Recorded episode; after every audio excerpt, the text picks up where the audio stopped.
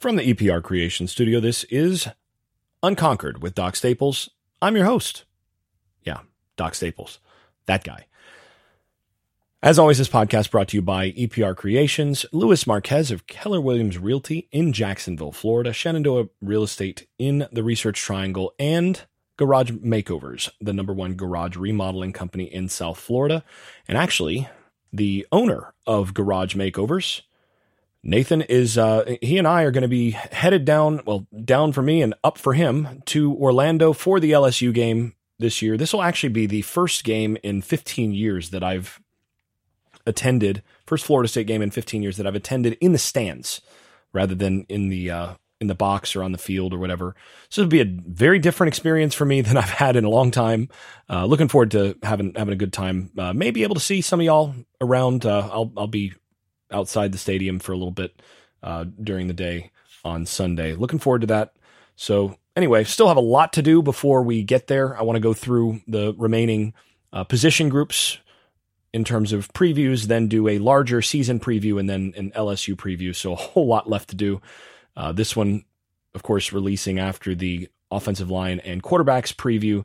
And this is the uh, wide receivers and tight ends preview. I'm putting both of them together. We're just going to go ahead and do both of them that way. Uh, I'd prefer to do them separately, but you know we're we're running out of time, so I'm just going to put those together, and they do make some sense together since there's a whole lot of flexibility built into this offense personnel wise, where guys can line up in different spots, and I think you're going to see a lot of different things. Now, as always, I like to sort of start this by evaluating what how this roster, how this year's roster compares to last year's roster. And you know, can can you expect improvement? You know, is it flat? Do you expect, you know, some uh, diminishing returns compared to last year, that sort of thing. And when you look at these two groups, you expect these two groups to be a good bit better than last year. So whereas quarterback, you know, Jordan Travis last year had a had a good enough year that whatever improvement he does make, he's you know, he, he's already he's already really really good. So your quarterback position, you kind of know you, you, expect to have something in the same ballpark as what you got last year.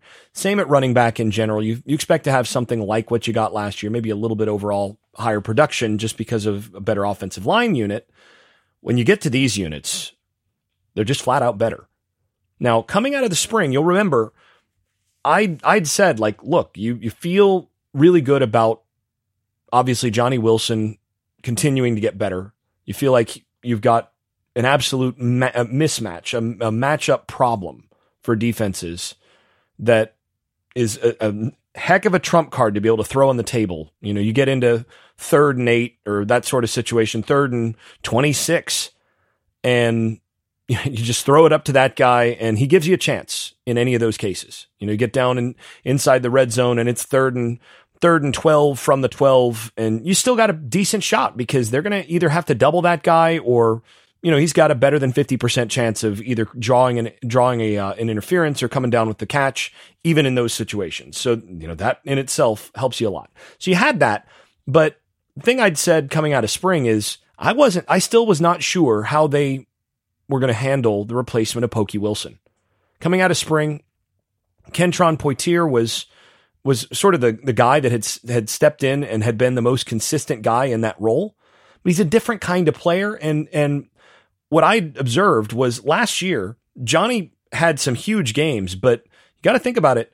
The guy that stepped up and made just enormous plays and plays down the field, big plays in some of the biggest games of the season, going even back to the LSU game with that huge catch on the on the uh, it was a one handed catch in the end zone for a touchdown, obviously. Uh, when Jordan Travis got rocked against LSU, that that catch basically that that put Florida State in a position where their confidence went sky high. That that that changed the game for them. And he did that a good bit last year. You know, the long touchdown against Miami to start. So, you know, Pokey, and and and I also said I think Pokey's going to make an NFL roster, and sure looks like he might. So you know, don't underestimate how good that guy was. And I, I, I said coming out of spring, I'm just not sure they have that guy on the roster. So the wide receiver position is going to be hard to have an upgrade if you if you can't really replace what Pokey brought to the table. And then they landed Keon Coleman in the uh, in the offseason. So now that as good as Johnny Wilson was last year, I'm not sure Johnny Wilson is the best wide receiver on this team. In fact, I don't think he is. I think he's really 1B.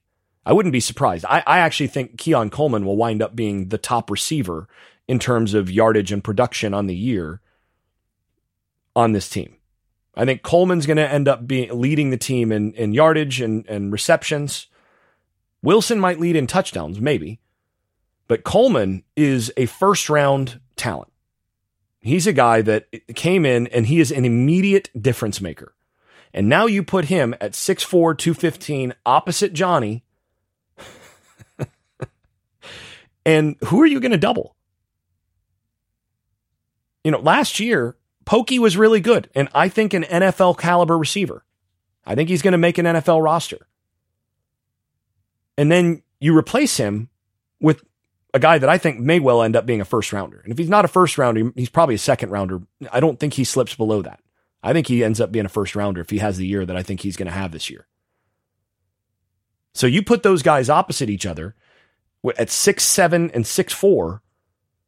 That's a serious matchup problem on each side. Okay, so you can match up with the one guy. Maybe you roll a safety over top. What are you going to roll the safety over the other guy too? You're going to commit four to two.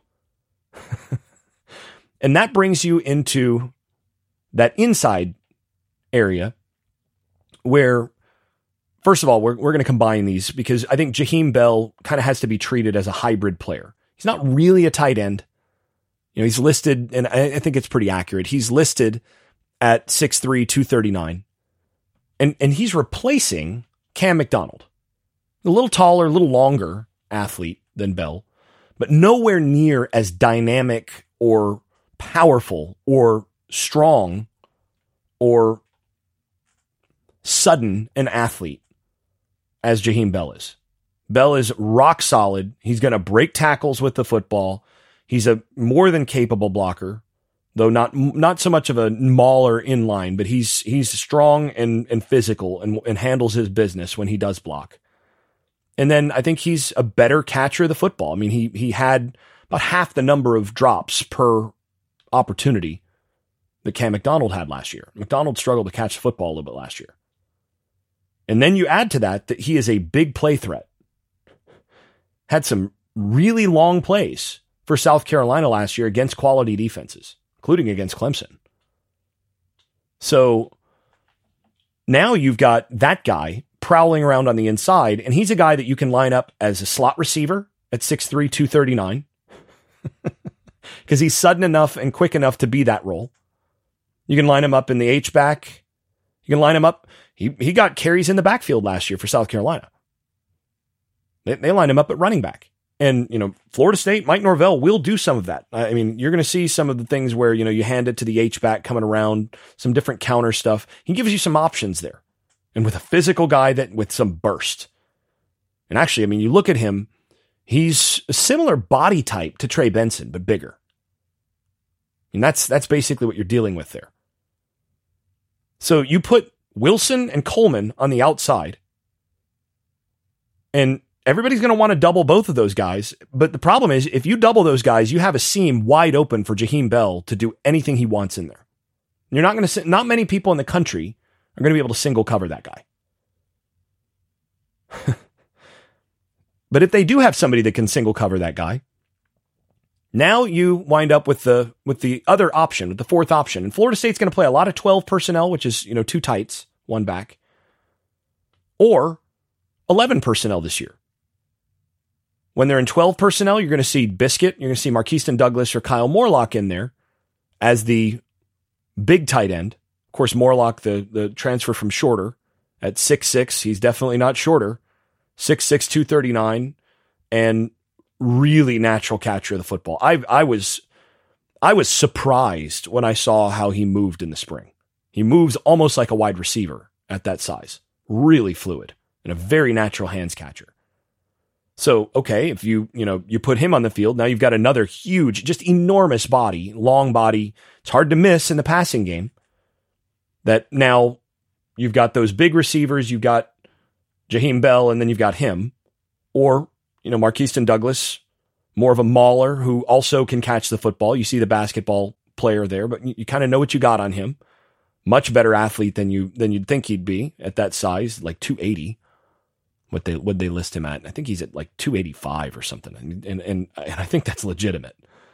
So you get those three guys, you could put all three on the field in certain short yardage situations, and all three guys are good enough receivers that they're a problem. Or you just line up two of those guys on the field with the two enormous wide receivers outside of them. And if they want to double the receivers, you just eat with the with the tight ends and you have some, you know, one-on-ones for your backs who can catch and run out of the field, out of the backfield. Got a lot of those things. But then you have the other option. And this is where things got really interesting in this camp. Because again, with the departure last year of uh, a pretty good, very consistent slot receiver, Mycah Pittman, who's now at at uh, at Utah. You know, the question was who's going to step in and, and and be that guy, and how consistent can they be to fill that role? And the thing is, you you kind of presume they're going to go to more 12 personnel and that's that was my presumption. You're going to go to a lot more 12 personnel because you've got a really good tight end room. And we haven't even gotten to Preston Daniels. I think Jerrale Powers is a is a is a player for the future. You know Daniels you know not a bad option and was in the rotation last year but I mean I, I just don't know how much those guys are going to be able to play this year outside of you know once FSU starts bludgeoning teams because those first three are really are really really good and they're going to play. So you know, I presumed that. Well, you've got the that that good of a tight end room. You're just going to play a lot more twelve personnel, and then the mytholo- the mythical creature, the unicorn, Destyn Hill showed up, and not only did he show up, but he showed out all camp. And you know, Winston Wright is going to play in the slot as well, and he's a good player. I don't think he's quite what he was at West Virginia, and even at West Virginia, uh, you know, I don't think he is quite what some Florida State fans thought he was there. You go back and you watch, and he was a good player at West Virginia, but he was not, you know, a freakish, dynamic uh, player who you know was just a can't miss difference maker in the slot just a really, really good piece in the slot. Nice, a nice piece to add, a complementary piece. And he is that. He's going to be that. Good option to have on the field. But Destyn Hill is special.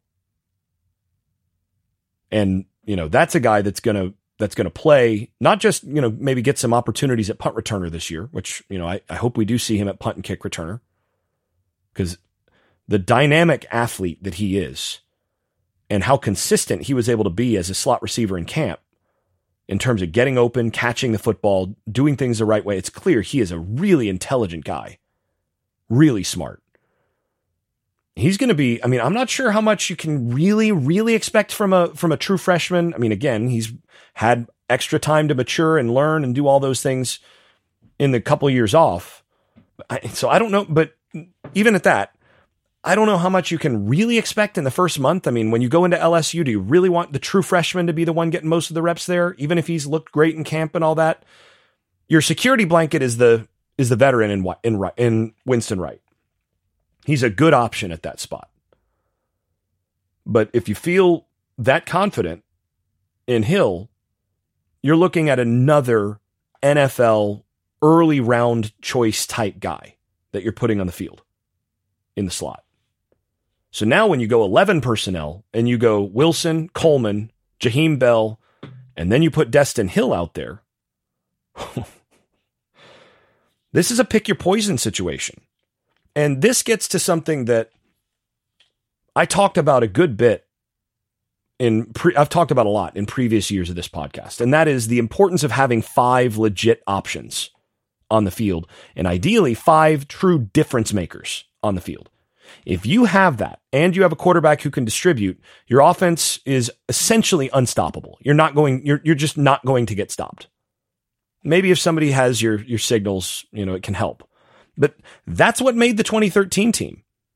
If you think about that 2013 team, you had Kelvin Benjamin as a huge matchup problem on one side. So you try to double him. Well, then you get Rashad Greene and you get Kenny Shaw and then Nick O'Leary at, at tight end, and you take those four guys and you stick them out there, and every one of those guys is a dynamic player at the college level. Every one of them. Every one of them not only can hurt you, but can make a big play from their spot. So it's a pick your poison. Who do you try to take away there? And, and if you just try to play them flat, then they're just going to eat you alive with the one on one matchup they like best. And that's not even considering the backs in the backfield. So this gets me to a question that I put off from the last mailbag until now, because this was relevant to this episode in particular. And that is Would you trade this year's wide receiver corps for the 2013 group? That's a great question. And again, that 2013 group Kelvin Benjamin, Rashad Greene, Kenny Shaw, and then you had Christian Green as the fourth guy.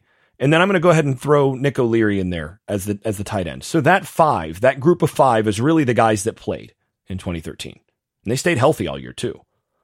But that group, that was basically the guys. And I'm going to tell you right now, if you compare this 2023 set of wide receivers and tight ends or just wide receivers against their that, that set of wide receivers and tight ends against that set of tight ends. If you compare the 2023 units against the 2013 units, player for player, I'm taking the 2023 group every time. Every time. I think you're going to take Johnny Wilson by a hair over Kelvin Benjamin. Partly because, again, Kelvin had that enormous 2013 season, yes. But before 2013, he hadn't really done it yet. Johnny is coming into this year and he's already done it, and he could absolutely replicate the sort of thing that that Kelvin Benjamin did. I'm not sure he's going to get all the all the at bats because there's, I think, better around him. And then, as good as Rashad Greene is or was, and he was a great college wide receiver and a pretty good, I mean, he was a good pro receiver. You take Keon Coleman over him every time. And that is no disrespect to a great player, one of the best four year careers in Florida State history at the wide receiver position. And it's one of the, one of the most storied programs at that position.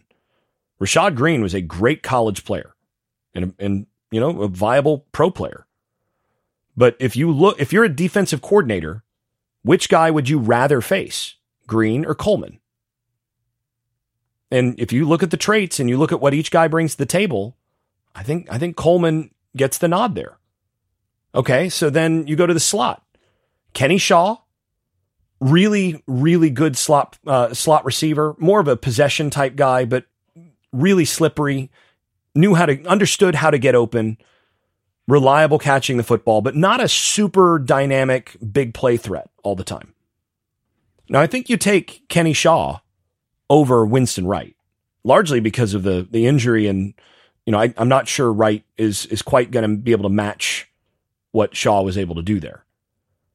But as Destyn Hill gets onboarded, I think he, yeah, he's not the veteran, not quite as as much of a veteran presence as Shaw, but you talk about a much more dynamic athlete and a guy that makes that's going to be able to make bigger plays and be able to to do some things with the football that Shaw couldn't. Hill is that guy. And then you compare Jaheim Bell to uh, to Nick O'Leary, and again O'Leary, a really really good college tight end. But Bell is a more dynamic player and a more dynamic athlete. I think I'm taking Bell in that matchup. Now that one's close because O'Leary, in terms of his consistency getting open, his just utter reliability as a as a pass catcher, very very valuable. But if you compare them and you say, okay, you could have either one in in, uh, in either offense, I think again you're going with the superior athlete, and Bell is a much better athlete. I, I think Nick O'Leary would say that. And then the bigger thing is you compare the overall tight end units, and it's not close because you take Morlock and Douglas over the options behind Nick O'Leary in 2013. Who were, do you remember? Probably not because they didn't play much. So I and then then you start looking at it, okay, then Christian Green against Deuce Spann, Darion Williamson, Poitier. Those are all guys that are going to play. They had one other guy really on the 2013 roster that's going to play. They've got more depth, more quality depth. Deuce Spann is a freak athlete. And then Poitier, really good athlete. These are guys that, and, and Williamson, an outstanding athlete. Again, six three. These guys are are rare athletes on the outside, and they've got a bunch of them, and they all can play. So I'm taking this group over the 2013 team, both at tight end and at wide receiver. And it has not been since 2013 that you could say that at Florida State. You take 2013's group probably over last year's group. In fact, there's no probably because you take O'Leary at tight end, you take uh, the combination of Benjamin and uh, and Rashad Greene on the outside over the combination of Wilson coming into last year and Pokey, and then you take Kenny Shaw over Mycah Pittman. So you know it's a pretty pretty clear win on the part of 2013 compared to this year, or compared to last year, that is. But I don't think that's the case with Keon Coleman and Jaheim Bell on the on the roster, let alone Destyn Hill adding in there as well. The difference in, in top level quality and depth is significant. Because I think, again, Johnny is very similar in terms of the kind of threat that he is compared to, to Kelvin.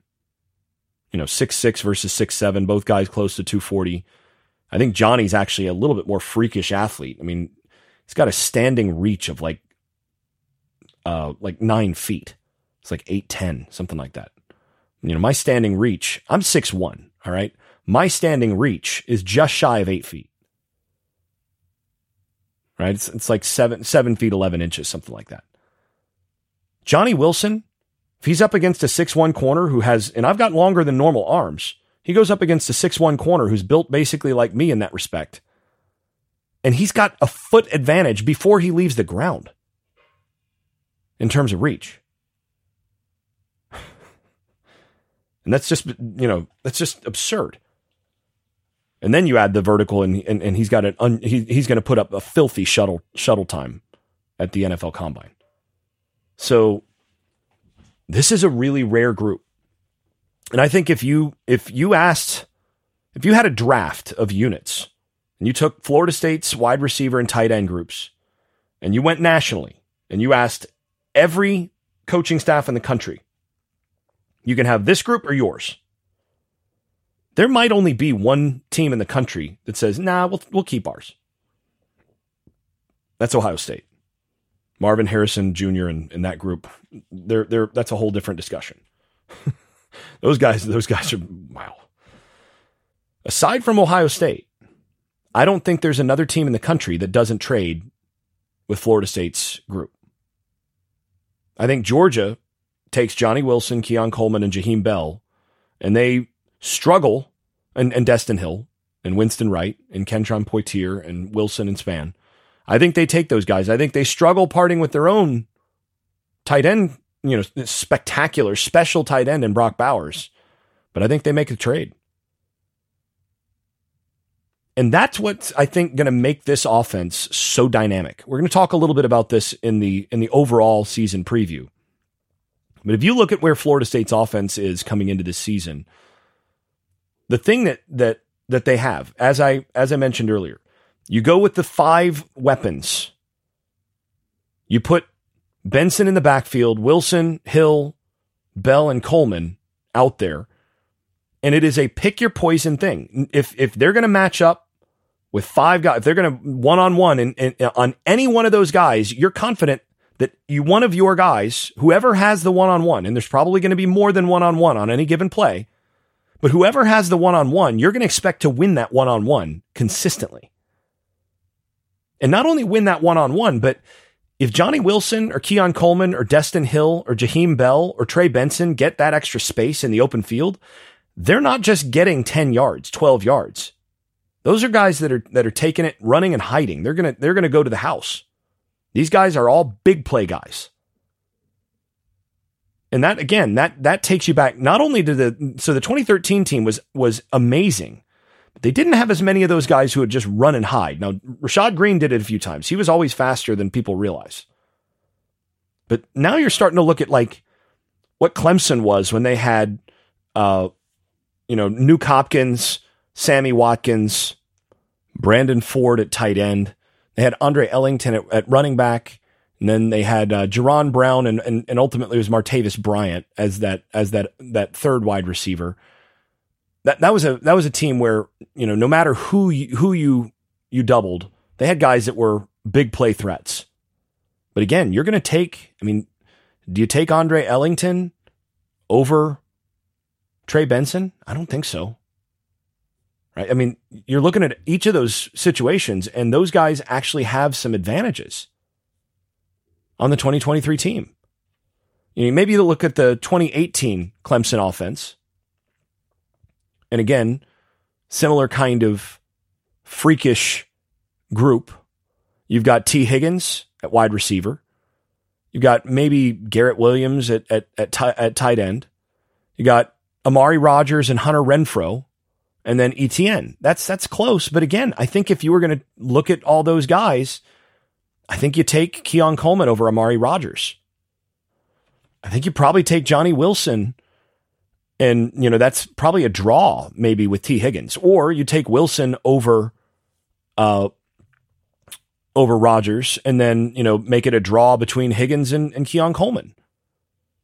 And then Etienne, okay, maybe let's say, you know, give the benefit of the doubt to Etienne over Trey Benson. I'm not sure you do that, but okay. Etienne over Trey Benson, but not by a mile. Now, Renfrow in the slot, mm, you're going to take him over anybody Florida State's got there, including uh, Destyn Hill, I think, this year. But then at tight end, Garrett Williams, I think you're taking, I think you're taking Florida State's situation at tight end over the combination of what Garrett Williams and Milan Richard that they had in 2018. Now, you take Trevor Lawrence over over uh, Jordan Travis. That's that's no slight on Travis, but the elf was special. But that's the kind of weapons that Florida State is surrounding Travis with. Is that kind of you've got five weapons and you can go to any one of them at any time and they're, they're that guy's going to have won his matchup. And not just that, but you again have that matchup problem who, regardless of how good the defense is that you're facing, let's say they're just so good up front that you can't really run the football. You're going to have one of your receivers. If they, if they choose to double both outside receivers, you're going to have advantageous matchups somewhere on the inside that you can take advantage of. And if they leave one of those outside receivers open in terms of a one on one, that guy, again, you've got, and this is how Clemson beat Alabama twice in national title games.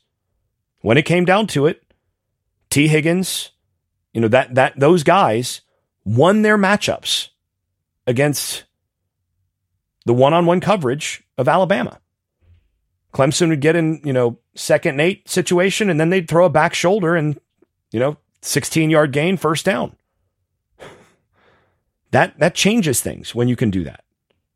And Florida State is in a position where they're going to be able to do that a lot this year.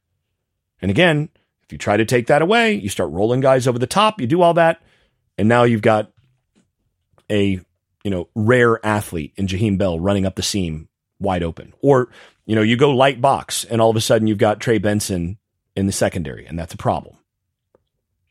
Or let's say you're good enough. Let's say you're in Alabama or Georgia and Florida State, if they get as far as they hope to get this year, they're probably going to play one of those types of teams. And, you know, LSU's no slouch in game one. Let's say you're good enough to where you're winning some of those matchups on the outside. You double one guy and you, you've got a corner that's good enough to win at least some of the matchups on the outside so that that's not quite as automatic. And you can take away the run game with the defensive line that's so good that in the light box, Benson's not getting space. And you've got, you know, the backers to be able to cover some some of the some of the zones against uh, and and and handle Bell and and maybe Destyn Hill or Winston Wright, you you can you can cover those guys. Let's say you have those athletes, just for the sake of argument. Florida State still has the same kind of trump card that, that Clemson used with Deshaun Watson, and that's Jordan Travis's legs. Okay, fine. You just took away the running game. You took away the passing game. Have you taken away the quarterback run game? That's where things change. And the, the capacity of Florida State to put two difference makers on the field on the outside and then another difference maker on the field, not just a good player, but a difference maker and a big play threat at tight end H back, and then another big play threat at the slot, and then big play threats at running back. The ability to do that then allows you to have that final card to throw on the table and say, oh, that's right. Well, now the quarterback's running for 40 yards upfield. That changes things. So I think this wide receiver group and the upgrades in the wide receiver group and in the tight end room are what ultimately facilitate Florida State being an offense that is is significantly better than last year's. And last year's was a really good one. But I think this year, this year's is one of those that doesn't have the dud games that last year's did. When they, you know, there were a couple games where the wheels kind of spun and they just weren't able to get out of neutral. I think the combination of more depth on the offensive line and then more difference makers on the field at once means that Florida State's going to be a team that's going to be very difficult. I think they may well score over 30 points in every game this year in the regular season. And if they do that, they've got a chance. They got a good chance of going 12 and 0. Now, there are a couple teams that they're going to play, a few teams, probably three teams that you expect to score over 30. So, you know, those are the team, those are the games you got to win. Those are the games your defense has to get enough stops. But I think I think this offense is probably going to score over 30 in every game. And it's largely because of these units and the improvements uh, on, on the offensive line as well. But it's these units and the difference makers there where, you know, Jimbo Fisher used to talk about guys who change the scoreboard. And, you know, guys like Jaheim Bell, Keon Coleman, Destyn Hill, those guys changed the scoreboard. And th- those guys weren't on this roster last year. And that changes it. That changes things a lot. All right, that'll do it for us. This has been Unconquered with Doc Staples. I'm Doc Staples. Thanks for listening. I'd like to thank my advertising partners, EPR Creations, Luis Marquez of Keller Williams Realty in Jacksonville, Florida, Shenandoah Real Estate at shenrealestate.com in the Research Triangle of North Carolina, garage makeovers in South Florida, and then, of course, if you have not stopped by the Unconquered Podcast shop at unconqueredpodcast.com, you can buy stickers and all sorts of other gear. Go ahead and do that. Always helps support the podcast. Thanks also to those supporters over at Patreon, where I post video analysis and field questions for the podcast from supporters. I'm especially grateful to those above the dynasty level. That is Andrew Garrett, Brian Leininger, Jonathan Kennedy, Lee Caswell, Travis Smith, Tyler Kashishki, Dave Blair, and Bert Bertoldi. If you've been enjoying this podcast, please leave a five star rating over at Apple Podcasts or wherever you listen to podcasts. Post us on social media and tell a friend. This has been the Unconquered Podcast. I'm your host, Jason Staples. Thanks for listening. I made this.